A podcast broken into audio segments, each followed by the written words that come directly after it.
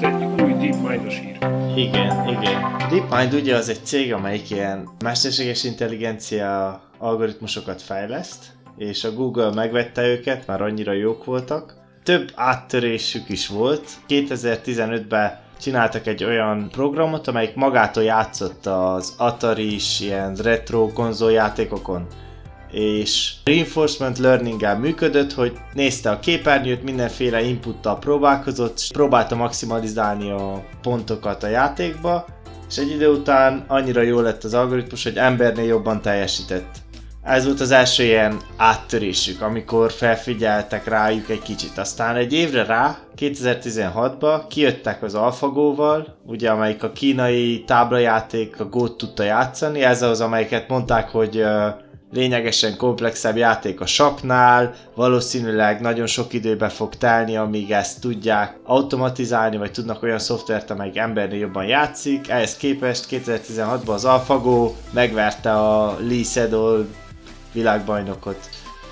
És ez, ez volt az, amit nagyon sokáig ugye ez egy csomó ilyen AI kutató mondta, hogy nem lehet tudni, hogy, hogy mikor jön áttörés a mesterséges intelligenciába, nem tudom megjósolni, mi lesz 5 év múlva vagy 10 év múlva, de például vannak nagyon nehéz problémák, mint a Go, ahol nem várható a közeljövőbe áttörés. Mert egyszerűen annyi a lehetőség, hogy nem lehet ezt egy egyszerű kereséssel, brute force algoritmussal megoldani. Ehhez képest ez sikerült 2016-ban jobban megoldani, mint a legjobban játszó embernek. A DeepMind-nak azután voltak más projektje is. Az egy, a következő probléma, amelyikre fókuszáltak, hogy oldják meg, ez a protein folding. Erre próbáltam keresni magyar szavakat, hogy ezt hogy fordítanám le. Fehérje hajtogatás, fehérje göngyölés, fe, fehérje fehérje türögetés, fehérje, nem tudom, fe, ezek... Fehérje origami hogy ez azért egy fontos probléma, mert hogy a fehérjéknek a formája, a 3D struktúrája meghatározza a funkciójukat, hogy mit tudnak csinálni a szervezetbe. Milyen biokémiai folyamatokba tudnak részt venni. És akkor erre mondott példákat, hogy például a, a szívünkbe a szívsejteknek vannak olyan fehérjékkel vannak telerakva, amelyiknek olyan az alakja, hogy meg tudja kötni az adrenalint, ami felszabadul a vérbe és amikor megköti az adrenalint, akkor ennek hatására előállítja azt, hogy a, a szíved gyorsabban verjen, hogy felgyorsuljon a szívverésed. Milyen érdekes ez, hogy a test akkor gyakorlatilag egy, egy geometriai kódolást alkalmaz azért, hogy különböző funkciókat elraktározzon memóriába. Így van, vagy például erre volt egy másik is, hogy az immunrendszerben vannak az antitest fehérjék, és azok is a formájuk alapján tudnak hozzá kapcsolódni bizonyos idegen testekhez, és akkor elősegíteni ezáltal, hogy azok pusztuljanak el.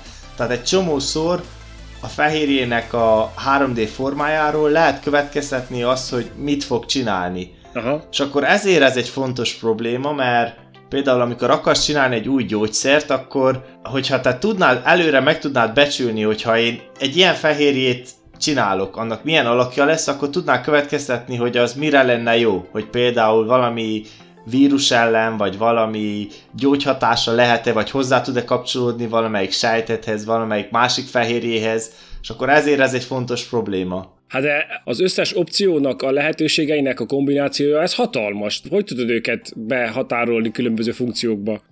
Hát ezért egy nehéz probléma.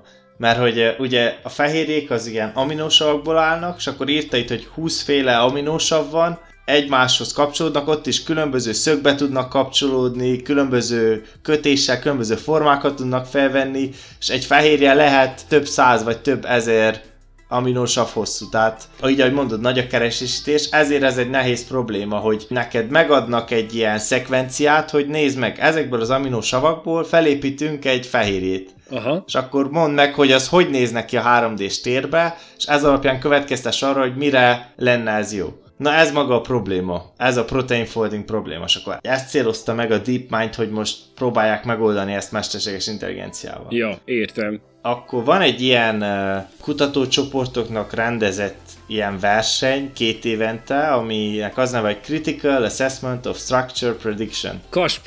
CASP. Úgy jellemezte valaki, hogy ez a molekuláris origami olimpiája. Itt versenyeznek a kutatócsoportok egymással, és a feladat az, hogy elküldenek neked egy aminosav láncot, és te meg kell jósolt, hogy milyen lesz a 3D struktúrája.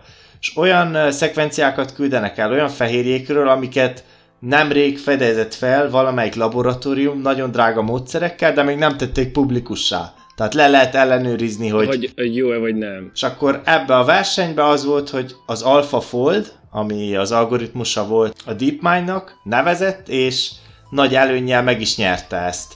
Összesen volt 98 induló, tehát nagyjából 100-an indultak, és az AlphaFold volt az első, és a 43 fehérjéből, a 43 feladatból 25-öt ő becsült meg a legjobban. Tehát több mint a felét ő becsült meg a legjobban. A második csapat, amelyik másik lett, az csak hármat becsült hármat. meg a legpontosabban a 43-ból. Ez olyan ez a verseny akkor, mint a, vannak ezek a nemzetközi matematikai és fizika olimpiászok, hogy a az 50 pontból általában az első az hármat ír meg, vagy, vagy, vagy négyet. ja, igen, igen. Mindaddig, amíg nem jött a, az AlphaFold algoritmus, amelyik a felét megcsinálta a feladatoknak. Hát ez, ez egy lóhosznyi előny. Ez egy lóhosznyi előny, ezért is uh, volt a hírekben elég uh, nagy hullámokat vert. Azt írta, hogy az AlphaFold az egy neurális háló, amelyiket több ezer ismert fehérje szerkezeten tanítottak be. Ez az első ilyen red nálam, hogy több ezer az, az nem is olyan sok. Nem olyan sok, de szerintem ez azért van, mert nincs nagy adatbázis ismert ilyen szerkezetekről. Tehát ezek nagyon komplex problémák. Igen, de akkor azt jelenti, hogy fű, akkor az algoritmuson múlik sok minden, mert hogyha, hogyha sok adatod van, akkor tudsz csinálni egy akármilyen n-dimenziós buta algoritmust, de akkor itt egy picit okosabb kell lenni. Igen, itt valószínűleg van benne okosság is akkor itt még ehhez kapcsolódóan még volt egy érdekes dolog, hogy készítettek egy interjút az egyik versenyzővel ezen a molekuláris origami olimpián. Harvardnak az egyik kutatója, akit úgy hívnak, hogy Mohamed Al-Qarashi, vele készítettek egy interjút, és róla azt kell tudni, hogy neki az élete munkája az, hogy ő ezzel foglalkozik. A fehérje hajtogatással. És akkor megkérdezték, hogy na, akkor mi a véleményed erről, hogy ezen a versenyen a DeepMind hatalmas előnyel megvert minden kutatócsoportot, köztük a tiedet is. Elég uh, szúrós interjú volt, gondolom, de azt mondta a Csáó, hogy hát neki az volt az első érzése, hogy csalódottságot érzett, hogy látta, hogy ez az új szoftver milyen jó testet, és az ő kutatócsoportja milyen rosszul. Mondta, hogy ez egy olyan terület, hogy az emberek évtizedeket dolgoztak ezeken a problémákon, és akkor jön egy új csapat, aki két év alatt ennyire sikeres lesz. Akkor ő ebből azt mondta, hogy amiatt is csalódott volt, hogy kicsit azt érzi, hogy az akadémia nem hatékonyan működik. Hogy mennyi év benne van, és mégse tudtak ekkora haladás, vagy ilyen jó eredményeket eh, hozni, mint két év alatt ez az új kutatócsoport. Mondjuk nem értek teljesen egyet, de értem, hogy körülbelül miért mondhatja. Sokat beszélgetek én akkumulátorkutatókkal, és egy hasonló dolog ott is az a probléma, hogy megjósolni, hogy a, az elektromos autóknak ugye a litium-ionos akkumulátorainál mennyi még a hátralevő élettartam. Uh-huh. És akkor vannak a kémikusok, csomó komplex egyenlet írja le ennek az öregedési folyamatnak az elméletét, és akkor megpróbálják minden paramétert ebből a 40 paraméteres öregedési folyamatban minél pontosabban megmérni, monitorizálni, de most eh, lassan-lassan születik egy másik ág, amikor azt se tudod, hogy mik a paraméterek, vagy nem is érdekel, hogy mik a paraméterek, csak most már annyi elektromos autó van, hogy tudsz elegendő adatot gyűjteni ahhoz, hogy eh, egy, eh, egy ilyen gépi tanulási modellel te sokkal jobban meg tudod jósolni, mint ahogy mondod, az életét erre feltevés, erre áldozó tudósok. És akkor igen, akkor valójában vajon van értelme az akadémiának? De a megértés az mindig jobb. Tehát az, hogyha te érted, attól te nem vagy kevesebb, és az jó, hogyha érted azt a folyamatot, mert a gépi tanulási modell így soha nem fog egy ugrásszerű áttörést hozni. Nem fogja neked megmondani, hogy ezt az anyagot kellene helyettesítsed egy másik anyaggal, mert ezek a kémiai tulajdonságai is annak nem azok a kémiai tulajdonságai. Persze, hogy fog másfajta lépéseket hozni, de szerintem azért meg lehet védeni az érvényességét a tudománynak, mert érted, hogy bizonyos folyamatok miért játszódnak le Ez érdekes, amit mondasz, erre szerintem még vissza fogunk térni, mert ez kapcsolódik teljesen a mai téma. Itt még a csávó azt mondta még így az interjúban, hogy először ugye így el volt keseredve, de utána mégis érzett egy kicsi reményt, mert mégiscsak ilyen jó eredményt elért egy algoritmus, akkor emiatt biztos sokan fel fognak figyelni erre a területre. Ez egy nagy hír lesz, és így több támogatás fog jönni, és előre viszi mégiscsak a tudományt. És végül is nem az a lényeg, hogy ki a legjobb, vagy hogy ki viszi előre, csak az, hogy haladjon ez a, ez a terület, hogy tudjanak jobb gyógyszereket gyártani. Tehát nettóban ez egy pozitív dolog lesz, csak lehet, hogy kicsit rosszul esik a kutatói egónak. És mondta, hogy ezt az elején le kellett ő is uh, nyelje. És utána mond még egy nagyon érdekes dolgot. Azt mondja, hogy viszont a jövőre tekintve butaság lenne azt gondolni, hogy mindig a, az ember lesz a legokosabb, hogy nem lesz olyan, hogy előbb-utóbb a gépek okosabbak legyenek nálunk. És azt mondja, hogy el fog jönni biztos egy olyan uh, fordulópont, amikor már olyan okos ilyen gépi tanuló modelleket készítünk, amelyek jobbak, mint mi, és mi nem fogjuk érteni, hogy pontosan hogyan működnek. És akkor felmerül a kérdés, hogy mi a tudomány? Az a tudomány, hogy mi értsük, hogyan működnek a dolgok, a természetes folyamatok, vagy az a fontos, az a tudomány, hogy helyesen jósoljuk meg, mi fog történni, még ha nem is értjük, hogy mi fog történni.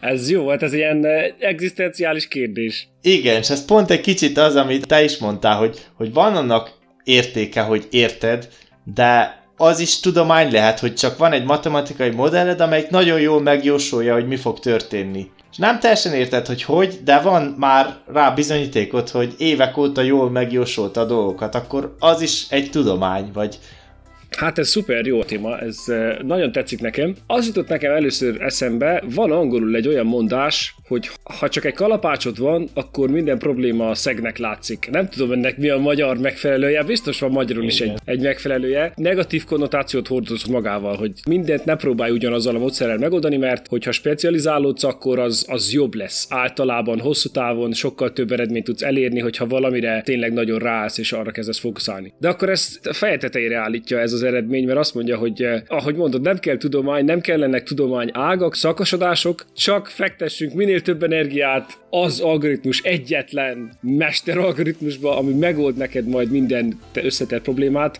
feltéve, hogy tudsz elegendő adatot gyűjteni. Igen. Ez a másik dolog, ami eszembe jutott, hogy ellenben még szükség lesz mindig a megértésére, vagy legalábbis a, a tudománynak egy kezdetleges formájára, mert hogy az algoritmust be tud edzeni, mindenképpen mindig szükség lesz legalább egy néhány adatra, amit maga biztosan ki tudod jelenteni, hogy pontos. Igen. És hogyha ezt elveszed... Jó, jó megfogtad, hogy a, az adat része is nagyon fontos, hogy nem csak arra fókuszálni, hogy legyen egy mesteralgoritmus, hanem arra is fókuszálni, hogy minden olyan probléma, ami érdekes az emberiség számára, arról nagyon sok ilyen historikus adatot összegyűjteni, hogy amikor ezt csináltuk, ez lett. E, amikor azt csináltuk, akkor meg amaz lett. És akkor ezeket mind betáplálni Igen. az algoritmusnak, hogy tudjon jó eredményeket produkálni. De viszont másik vetülete is igaz. Láttad azt a filmet, hogy a Hitchhiker's Guide to the Galaxy? Nem láttam sajnos. Nem, nem is olvastam hát a könyvet. Alap, ebben van az, hogy építenek egy ilyen általános mesterséges intelligenciát, és megkérdik tőle, ja, igen. hogy mi az élet értelme, és azt válaszolja, hogy 42. Igen. És akkor persze ez az, hogy ha hülyeséget teszel fel kérdésnek, akkor hülyeséget kapsz válasznak. De akkor itt az jutott eszembe, hogy valójában mi emberek előbb-utóbb lehet, hogy nem leszünk annyira intelligensek, hogy fel tudjuk tenni a helyes kérdést és attól még lehet, hogy az algoritmus helyes választ ad, csak nem fogjuk csak érteni, nem hogy mire, mire az a válasz. Igen, igen. Ijesztő dolgok. Előbb-utóbb az lesz, hogy a modell egyszerűen okosabb lesz, vagy túl sok energiába vagy pénzbe kerül leellenőrizni. És akkor egy idő után el kell dönteni, hogy most megbízol ebbe. Ez egy valid tudománya, amit ez a matematikai modell ad nekem, még úgy is, hogyha nem értem, de le volt ellenőrizve már egész sokszor, most megbízok-e benne, vagy nem? Egy előbb-utóbb fel kell tedd ezt a kérdést. Fel kell tedd, de akkor ez nagyon érdekes lesz, mert akkor maga a hiba keresés, a debuggingnak a folyamata lehetetlen lesz. Mert Igen. Ez így szép egy ilyen szivárványos világban, ahol minden jól működik, de hogyha egy algoritmus egyszer csak rossz válaszokat kezd adni, akkor nem fogod tudni eldönteni, hogy miért. Mert Igen. annyira komplikált, hogy nem, nem tudod elkezdeni a magát a hibakeresésnek a folyamatát. Igen, ez a kontra, hogy na jó, akkor ne bízzunk meg ebben. Viszont az lesz, hogy mondjuk van két ország, vannak a pessimista ország, meg az optimista ország. És az optimista ország azt mondja, hogy én már 2020-tól kezdődően megbízok az algoritmusokban, mert szerintem jók. A pessimista ország azt mondja, hogy én csak 2030-tól, még 10 évet várok, mert nem vagyok olyan biztos az algoritmusokban, és az lesz, hogy az optimista ország le fogja nyomni Előre mindenbe jut. a pessimista országot, és rá lesz kényszerítve a pessimista ország is, hogy most vagy lemaradok, és nagyon nehéz gazdasági helyzetbe kerülök, vagy én is azt mondom, hogy na jó, megbízok az algoritmusokba. Tehát egymásra fogják kényszeríteni. Kicsit olyan, mint a fegyverkezési igen, igen. Probléma, vagy ezeknek van valami neve, csak nem, nem tudom. Vagy a fegyverkezés, például a hidegháború, vagy a, a személyes jogaidat véded, vagy a személyes kényelmedet véded. Hogy meg tudsz osztani mindent a Facebookon, de akkor ugyan annak az a hátulütője, hogy minden adatodat esetleg egy magáncég birtokolja. De ugyanakkor, hogyha visszatérünk a két országhoz, hogyha egyik ország azt mondja, hogy betiltjuk a Facebookot, és a másik ország azt mondja, hogy nem tiltjuk be, akkor lehet, hogy abban, amelyik nem tiltják be, a társadalom az sokkal jobban kezd működni, és jobban kezdenek haladni az emberek, és a hosszú távon előnyhöz jutnak. De viszont ez nem feltétlenül zárja ki azt a lehetőséget, hogy pessimista ország hosszú távon jobban kijön a helyzetből, mert Hát attól, hogy te most kezded alkalmazni az algoritmust, és a 0,001%-ban elpusztítja az optimista országot, attól még az a százalék ott van. És ellenben a pessimista ország ezt a százalékot is kizárja. Igen, igen, értem, hogy mit mondasz, hogy sokkal jobban megy az optimista országnak, de mondjuk 2025-ben lesz egy olyan bug a programba, ami azt mondja, hogy az összes önvezető autó balesetezni igen, fog. Igen és az ország fele meghal. És akkor a pessimista ország azt fogja mondani, hogy hú de jó, hogy nem bíztuk az önvezető autókat erre az algoritmusra. Tehát játékelméleti alapon, hogyha itt Prisoners Dilemmát nézzünk, akkor itt a pessimista ország stratégiája a legjobb választás, a Nash Equilibrium. I- igen, de a kapitalista, a gazdasági, motivációs erők azok arra fognak hajtani, hogy ha valami olcsó vagy hatékonyabb, akkor azt minél hamarabb alkalmazzuk ez fel is hoz egy, egy olyan érdekes kérdést, hogy akkor megérje ilyen koncentráltan fejleszteni bizonyos szakosodásokat, vagy bizonyos szektorokat, vagy ilyen széles sávúan fejleszünk egyetlen egy technológiát, ami esetleg több mindenre választhathat. Most, ha te vagy kormány, akkor létesítesz még három egyetemet, amely külön egy kémiai, egy biológiai, egy földrajzi egyetem, vagy csak létesítesz egyetlen egy géptanulási kutatóintézetet, hogy építsenek egy jó algoritmust, ami jó mindenre. Tetszik ez a gondolatkísérlet, jó, jó, feltetted. Ugye most még az van, hogy még nem látszik egy tiszta út afelé, hogy legyen egy ilyen mindenre válaszoló algoritmus. Még mindig az van, hogy ilyen kis szűk területeken tud jó eredményt elérni az AI. Ez, amiről beszéltünk már régebb, hogy a Nero AI az most nagyon virágzik. Igen. Ez is, amit mondtunk példa, ez is az volt, hogy a protein,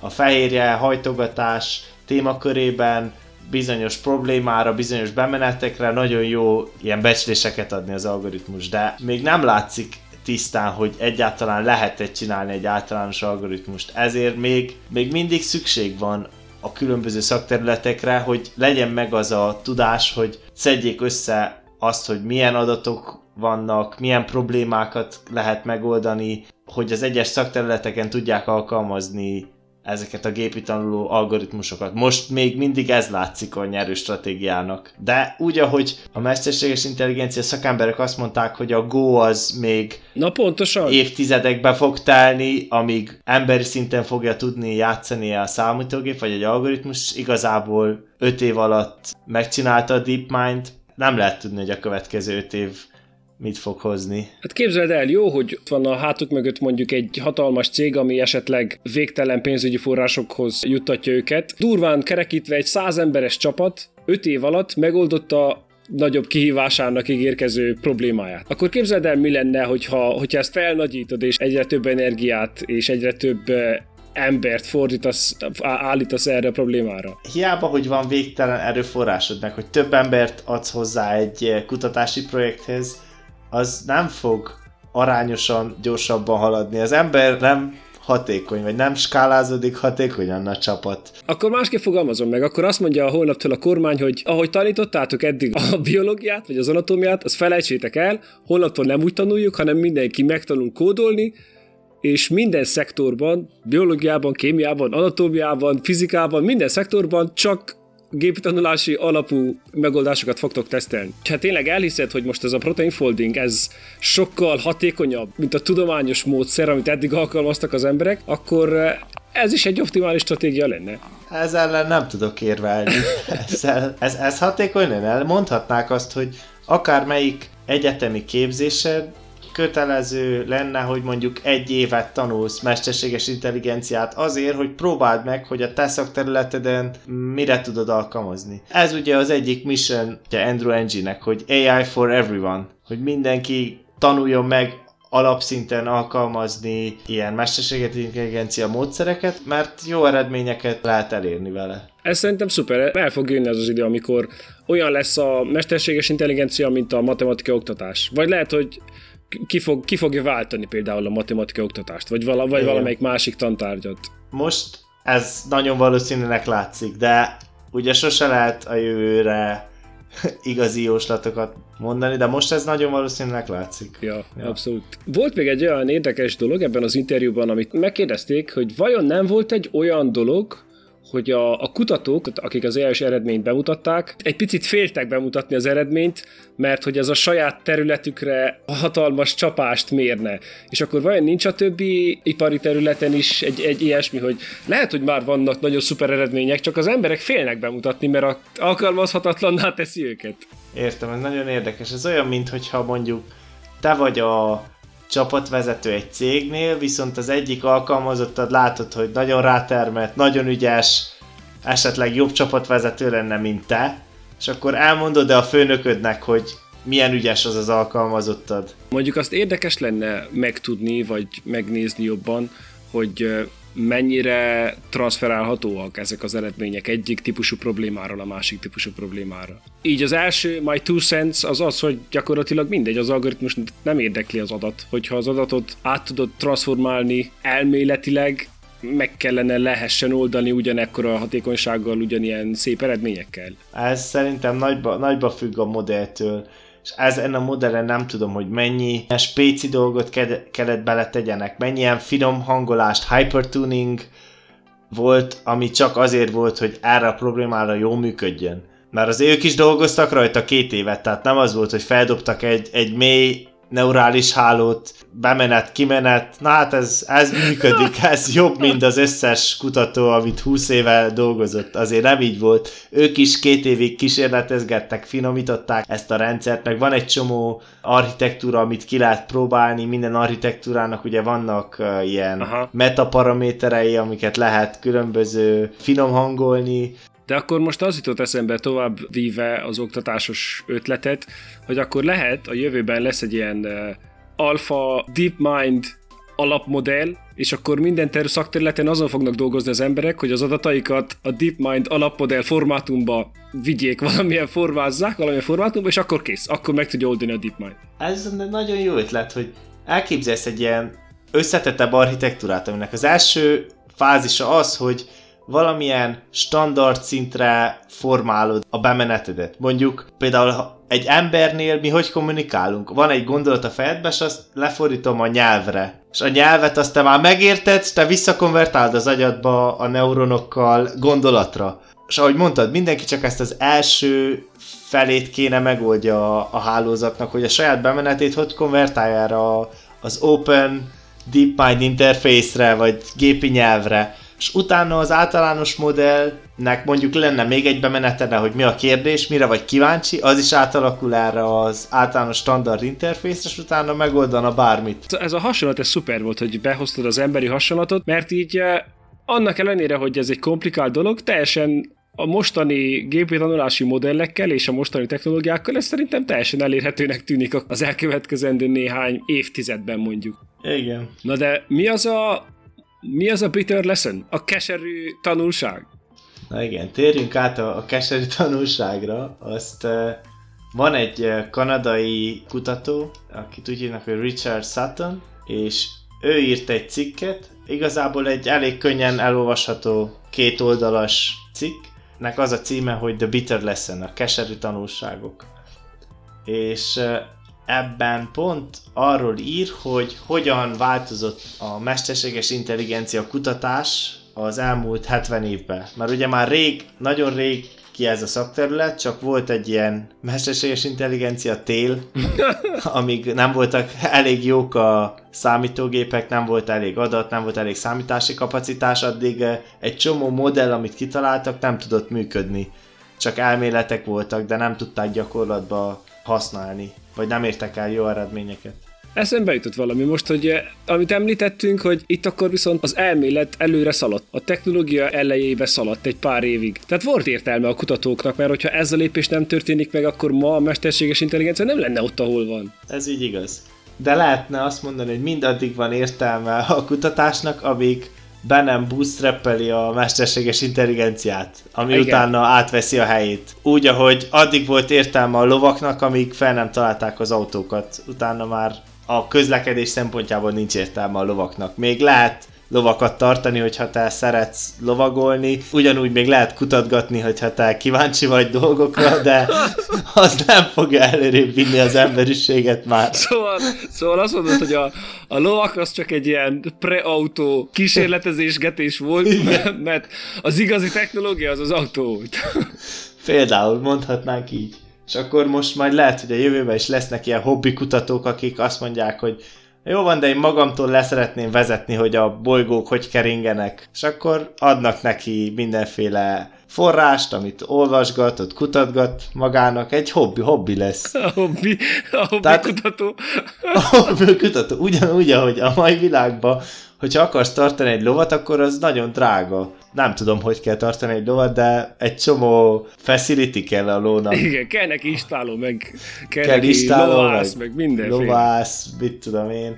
Na ugyanúgy a, a, a hobbi kutatás is, neked majd külön kell fizes, hogy neked nyomtassanak könyveket, amiket tudsz olvasni, hogy legyen egy ilyen régi számítógéped, amivel te tudsz kis programokat írogatni, hogy kísérletezgess, erre vagy külön kell fizes, hogy neked ez elérhető legyen, hogy legyen egy terminál, ahol tudsz kódolgatni, hogy te ott kutazgass. Nagyon érdekes, de nem biztos, hogy nagyon messze állt a valóságtól, mert ahogy mondtad, a kapitalizmus az ki fogja optimizálni ezt a dolgot, úgyhogy valószínű, hogy ami energetikai szempontból és ökonomiai szempontból gazdaságosabb lesz, az fog nyerni, és az összes többi az csak ilyen panoptikum lesz.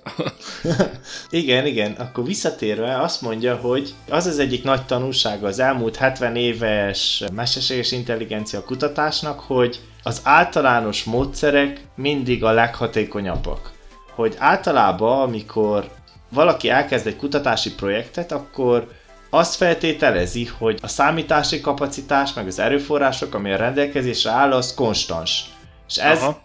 Rövid távon igaz is, mert egy kutatási projekt, nem tudom, egy, kettő, három év, az alatt olyan nagymértékű változás nem megy végbe a technológiába. Viszont, hogyha hosszabb idő ablakban nézett, például egy 10 év alatt már új generációs számítógépek, telefonok jönnek ki, elérhetővé válik a következő egy vagy két generációval jobb számítási kapacitás, és hogyha ezt is figyelembe veszed, akkor egy csomószor nem éri meg az adott számítási kapacitás korlátait figyelembe venni és optimalizálgatni a megoldásodat, hanem elég lenne csak kivárni, hogy legyen több számítási kapacitásod, és egy általánosabb keresési brute force módszert használni.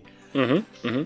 Erre mond ő több példát is amikor az IBM-nek a Deep Blue algoritmusa legyőzte Kasparovot 1997-ben, a világbajnokság nagymestert, akkor az volt, hogy egy csomó kutató azt mondta, hogy úgy lehet az embert megverni sakba, hogy írsz egy nagyon okos programot, amiben bele van kódolva egy csomó ilyen emberi stratégia, ilyen best practice, ilyen trükkök, amiket a, a sak nagymesterek évek alatt kifejlesztettek, és ezt okosan le kell kódolni, és akkor ez meg fogja verni.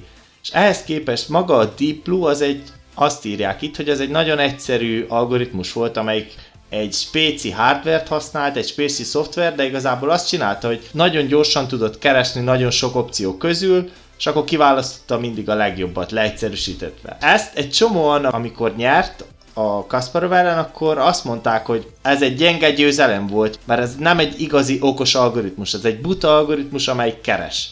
Ennek az a tanulsága, hogy a kutatók, amikor megkérdezték, ők azt javasolták, hogy egy okos embert kell csinálni, aki mindenkinél okosabb. Olyan szuperember, akinek az összes többi embernek a tudását magában foglalja. És ellenben nem az nyert, hanem egy buta, de nagy gép. Akkor filozófiailag meg tudsz közelíteni egy problémát úgy, hogy néhány véges számú, de nagyon komplex probléma, vagy nagyon feldarabolod a problémát elemeire, hogy egy nagyon nagy számú, de egyenként nagyon-nagyon pici művelet. És akkor lehet, hogy mind a kettő el tud vezetni a megoldáshoz. Ebben az esetben ez igaz. De utána ő mond másik példákat is, hogy ugye van ez a hangfelismerés, amit ugye az összes okos asszisztensbe be van már építve. Na először, amikor dolgoztak a hangfelismerésen a kutatók, akkor ők azt mondták, hogy úgy kell ezzel dolgozni, hogy feldarabolod a hangot ilyen szótagokra, vagy fonetikai elemekre, azokat lekódolod, és azok alapján próbálod megérteni,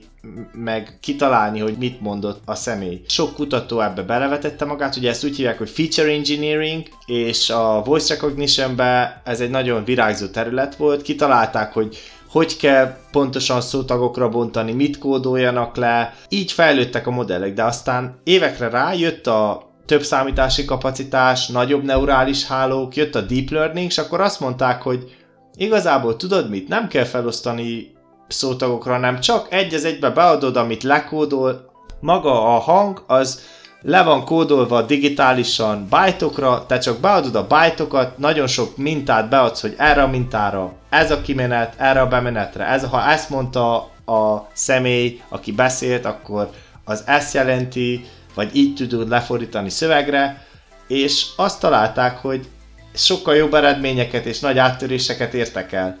És akkor egy kicsit azoknak a munkája, akik ezt a feature engineeringet próbáltak ilyen emberi meglátásokat bevinni a rendszerbe, azoknak a munkája kicsit ilyen fölösleges lett, mert a mély neurális hálók, amik csak a száraz bemenetet használják, és nagyon sok példán voltak betanítva, azok jobb eredményeket érnek el. És akkor ez is egy olyan volt, hogy persze ezt nem tudtad előre, hogy ez lesz, de az történt, hogy hosszú távon, mivel több számítási kapacitás lett, nagyobb modelleket lehetett kipróbálni és használni, egyszerűen a, a butább, viszont általánosabb módszer az célra vezetőbb, mint egy nagyon okos módszer, amin nagyon sokat gondolkozol, hogy hogyan vitt bele az emberi meglátásokat. Én úgy látom, csak akkor igaz, vagy ebben a hangfelismerési esetben azért igaz, mert rengeteg adatot tudtál használni, mint tanítási adat. A 70-es években konkrétan nem volt annyi digitálisan felvett adat, hogy tudjál egy szót például különböző mondat struktúrákban, vagy különböző kontextusokból kibányászni, és akkor nem tudtál arra trénelni, hanem muszáj volt felbontani a szavakat különböző al egységekre, alhangokra, mert csak úgy lett elegendő tanítási adat. Kicsit olyan, mint amit a legelején kérdeztem a AlphaFold-nál, hogy akkor azért nem értettem, hogy hogy lehet egy ilyen maréknyi adaton is ilyen jó eredményt elérni. Mert persze, hogy ha van neked sok milliárd proteined, akkor valamelyik formában fog találni. De a néhány ezerből nagyon pici az, átfedési arány. Igen, de egy fehérjébe ugye lehet, mit tudom én, ezer aminósav és akkor te mindig csak igazából lehet csak azt jósolod meg, hogy két aminósav hogy áll az a kettő. Tehát lehet, hogy egy fehérjéből neked van ezer adatot, hogyha ez és ez van egymás mellett, akkor azok ilyen szögbe fognak állni, ilyen kémiai kötéssel. De akkor ezek nem az aminosavak ebben az esetben a fonémek. Tehát lehet, hogy az AlphaFoldnál pontosan most a 70-es években vagyunk, aztán igen. majd 20 év múlva beveted az egész aminosavat, és az úgy pont jó lesz. Hát igen, vagy amúgy lemehetnél az elektronok szintjére. Igen. Az lenne a basic általános modell. Na de, hogyha egy tovább megyünk, még azt mondja a végén, hogy ez a tanulság, hogy a kutatók azok nagyon sokszor megpróbálják a saját uh, tudásukat beépíteni a rendszerbe, és általában ez... Ez baj azt mondja, hogy personally satisfying to the researcher. Tehát ez nagyon jól esik a kutatónak, hogy hú, de okos vagyok, én belevitt a tudásomat, és rövid távon eredményeket érnek el, viszont hosszú távon ez azt mondja, hogy plateaus, tehát hogy elér egy limitet, hogy nem lehet tovább fejleszteni, vagy egyenesen ez a módszer megakadályozza, hogy előrehaladást érjenek el, és az igazi áttörés az akkor fog jönni, amikor egy általánosabb, skálázottabb módszert használsz, nagyobb számítási kapacitással, vagy általánosabb tanulási módszerrel. Nem arra kell törekedni, hogy az AI-nak megtanítsuk azt, amit mi már felfedeztünk, vagy megláttunk, hanem meg kell tanítani, hogy az AI fedezze fel maga az összefüggéseket. Tehát meg kell tanítani felfedezni, nem oda kell neki adni azt a tudást, amit mi már felfedeztünk, és valahogy értelmeztünk. adj egy halat az algoritmusnak, hanem tanítsd meg halászni. így van, így van. Ez nagyon jó. Pontosan úgy, ahogy az első sakkozó kísérletben leírod, valójában nem okos embereket kellene építeni, hanem egyszerű, de nagy gépeket. Igen. Csak akkor előjön az ember, és a, ahogy ez a a fehérre hajtogató kutató is mondta, hogy ha benne van neked tíz év munkád, erre tetted fel az életedet, akkor normális, hogy az, az majdnem olyan, mint a saját kisgyereked, azt úgy dédelgetted évtizedeken keresztül. Persze, hogy bele akarsz vinni valamit saját magadból. Még akkor is, hogyha a legprofessionálisabb kutató vagy, nem tudsz teljesen objektív lenni. Nem, nem tudsz elvonatkoztatni nem. a kontextustól. Ezért mondja, hogy ez egy, az etikák alapján ez egy keserű tanulság, mert ez már nagyon sokszor megtörtént, és valószínűleg még meg fog történni sokszor, mert nem fogod azt mondani, hogy kutattam ezen a területen nagyon sokáig, de most inkább félreállok, és megvárom, hogy legyen nagyobb számítási kapacitás, és inkább általánosabb algoritmuson dolgozok. Ez egy kicsit olyan, hogy ilyen visszatekintési bias, hogy utólag könnyű már azt mondani, csak már nagyon sokszor megtörtént. Itt még felvezet több példát is, hogy például a Computer Vision-be is először,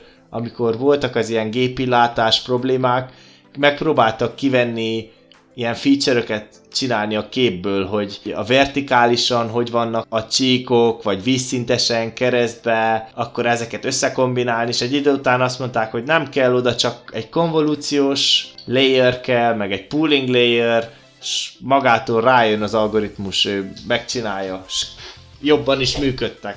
A képek szerintem az egy érdekes példa, könnyebb, mint a beszédfelismerés, mert ugye például egy képen hogyha látsz egy biciklist egy üzlet előtt, és a háttérben van két ember, aki beszélget, akkor ezt régebb úgy csináltad volna, hogy megpróbálod a függőleges vonalakat felosztani, a vízszintes vonalakat felosztani, megpróbálod a színeket, az embereknek ilyen színe szokott lenni, az embereknek ilyen szögben vannak a vonalai, és akkor utána szerintem eljött egy olyan idő, ami után már elegendő tanító kép volt arról, hogy na, így néz ki egy üzlet, így néz ki egy bicikli, így néz ki egy ember. És akkor elég volt ezeket a különböző feature-öket összerakni, és akkor utána már működött az algoritmus. De most már annyi adat van, hogy van egy millió kép, amelyik ugyanolyan szituációt mutat be, és akkor egyből tudod azt tanítani, hogy na, így néz ki egy bicikli egy üzlet előtt, amikor két ember beszélget a háttérbe, és így néz ki egy bicikli egy üzlet előtt, amikor egy ember beszélget a háttérbe. Tehát tudsz külön kategóriát csinálni gyakorlatilag majdnem minden kombinációnak. És akkor persze, hogy egyszerű algoritmus kell, aki kiválasztja a helyes kategóriát, amelyikbe ez a kép pontosan tartozik, és nem kell ott felosztani, hogy a kép milyen elemekből áll.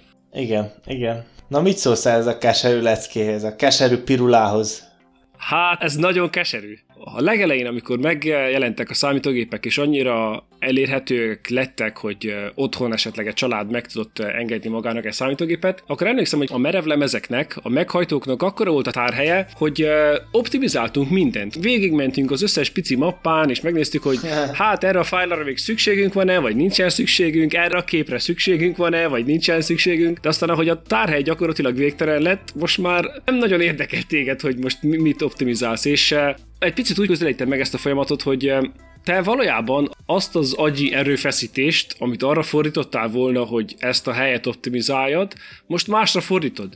Lehet, hogy Facebookozásra fordítod, de szeretném magam azzal áltatni, hogy egy hasznosabb tevékenységnek fordítod, és akkor ezáltal jobb lett a világ. És akkor lehet, hogy ezek a keserű hosszú távon valójában hasznosak. Tehát át kell menni ezeken a keserű leckéken, de előbb-utóbb az ember meg fogja tanulni, hogy nem érdemes a technológiai határokon belül mozogni, hanem lesz szerintem mindig egy picit olyan, hogy megírod ezt az általános, de nagyon buta algoritmust, amit esetleg még a technológia nem tesz lehetővé, hogy alkalmazd, és akkor utána kell írni egy ilyen hidat, amelyik tudod, hogy az csak addig lesz jó, amíg a jelenlegi technológiai fejletlenségből adódó deficitet neked áthidalja, addig majd, amikor majd eljön az a szint, amikor elegendő energia lesz és elegendő hatékonyság lesz. És akkor lehet, hogy ez újra megvédi a kutatást, hogy a kutatás akkor mindig csak a határon kell mozogjon, hogy mi technológiailag lehetséges, és akkor most egy ilyen ideiglenes megoldást kell írni, addig, amíg nincsen végtelen energia, vagy végtelen uh, számítási kapacitás, de valójában akkor van értelme, és tudod, hogyha helyesen állítod be magadnak, tehát az elvárásaidat helyesen épített fel, és tudod, hogy lesz egy ilyen keserű lecke a végén, akkor szerintem összben építő jellegű is lehet. Igen, igen, ezt uh, nagyon jól mondod, hogy vagy nem ez a végkövetkeztetés itt, hogy most fel kell adni minden kutatást, hanem pont az, hogy, hogy tanulni kell ebből a leckéből, és máshogy kell a kutatáshoz hozzáállni. És ez, amit te mondtál, ez egy jó megközelítés, hogy tudni kell, hogy igen, fog jönni jobb technológia, és megpróbálni előre számolni azzal. Ennél a témánál szerintem nem mehetünk el mellette, anélkül, hogy megemlítsük a Moore törvényt. Amióta a számítógépek elterjedtek lettek, minden, nem tudom, hogy mennyi a szám, egy időben 18 hónap volt, aztán két év volt. Egy véges eh, időtartamon belül mindig megduplázódott a számítási kapacitása a processzoroknak. Csomó mindenre fel lehet írni. A tárhelyekre. A tárhelyekre, az egységnyi energiaigényére a processzoroknak. Ez egy ilyen exponenciális szabály, ellenben egyre több kutató mondja azt, a Moore törvény az az utóbbi évtizedben lelassult, talán meg is fog állni, és főleg azért, mert nagyon sok területen a fizikai méreteknek, az, az atomi méreteknek a határait kezdjük surolni. Uh-huh. Ugye a processzorban tranzisztorok vannak, és az a mostani, tehát egyetlen egy tranzisztor a processzorban 7 nanométer, ami már olyan szinten van, hogy néhány atom, ez egy ilyen falatszab, tehát ennél nem tudsz tovább lépni, bármit próbálnál, ha csak nem hozol egy ilyen teljesen radikálisan változást jelentő uh-huh. technológiát, mint például a kvantum számítógépet, vagy igen. valami ilyesmit. Ez viszont egy picit megvédi azt, hogy igen, ezek a keserű leckék érvényesek, de csak addig, amíg nem kezded a fizikai határokat surolni. És akkor aztán újra vissza fog jönni az embernek a leleményessége, hogy akkor a fizikai határrégióban hogyan tudsz elérni javulásokat. Igen, de erre én most azt hoznám fel ellenérnek, hogy viszont van olyan terület, ahol nem fog lelassulni a, a mortörvény. Például az, hogy mennyi adat áll rendelkezésünkre. Az exponenciálisan nő évről évre. Egyre több mindent mérünk, egyre több adatot osztunk meg magunkról. A tárhelyek a határok, hogy mennyit enged meg feltölteni a Facebook, vagy mekkora tárhelyet ad a Google. Lehet, hogy abban igazad van, hogy habár a határ végtelen, de nem biztos, hogy fogjuk tudni tartani ezt az exponenciális növekedést. Mert egy idő után az nagyon nagy mértékű növekedés jelenten, lehet, hogy egy idő után ez vissza fog lassulni lineárisra. Kobá viszont borulnak a dolgok, mert akkor lehet, hogy ahhoz, hogy egy új generációs számítási kapacitást legyen elérhető, lehet, hogy kell várni ezer évet. Akkor viszont már megéri a rövid távú megoldásokon dolgozni. Az is eszembe jutott, hogy valójában ez a keserű lecke, ez nem tesz minket hatékonytalanabbá, mint emberek. Mivel, hogy tudod, hogy a tárhely végtelen, ezért az összes uh, ilyen nagy tároló minden adatot duplikálnak, vagy hatszor, vagy nyolcszor. Ezt, és csak azért, mert tudod, hogy a tárhely az uh, energia szempontjából olcsó, pénz szempontjából olcsó, és megteheted. De ugyanakkor lehet, hogy erre nincsen szükség, és akkor egy picit ez a magának a rendszernek a hatékonyságát csökkenti. Én azt mondanám, hogy hogyha egy ideális világban élnénk, ahol végtelen élelem, végtelen víz lenne, végtelen levegő, nem tudom, végtelen boldogság, akkor nem kéne dolgozni, nem kéne okosságokat kitalálni, mindenki csak úgy el lenne de mivel vannak megkötések, véges dolgok, akkor kell az ilyen elleményességeket kitalálni, mert rá vagy kényszerítve. Most, hogy ez jó-e, hogy rá vagy kényszerítve, vagy nem, ez megint olyan, hogy kicsit ilyen ego dolog, hogy amikor rá vagy kényszerítve, hogy valamilyen nehéz szituációt old meg és megoldod, akkor az olyan jól esik, hogy milyen jól megoldottam, de nem lett volna jobb, ha nincs az a nehéz szituáció alapból. és akkor beleírod a saját, elrejted a laborodnak az új lenyomatát a kódban.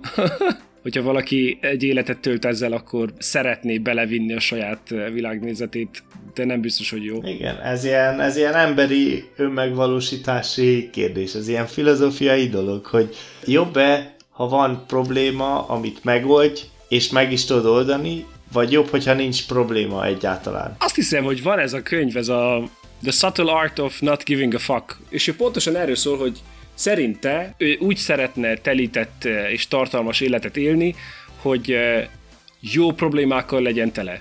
Mert azt mondta, hogy ha nincsen problémád, akkor elveszted a motivációdat. Hogyha túl nehezek a problémák, akkor újra elveszted a motivációdat.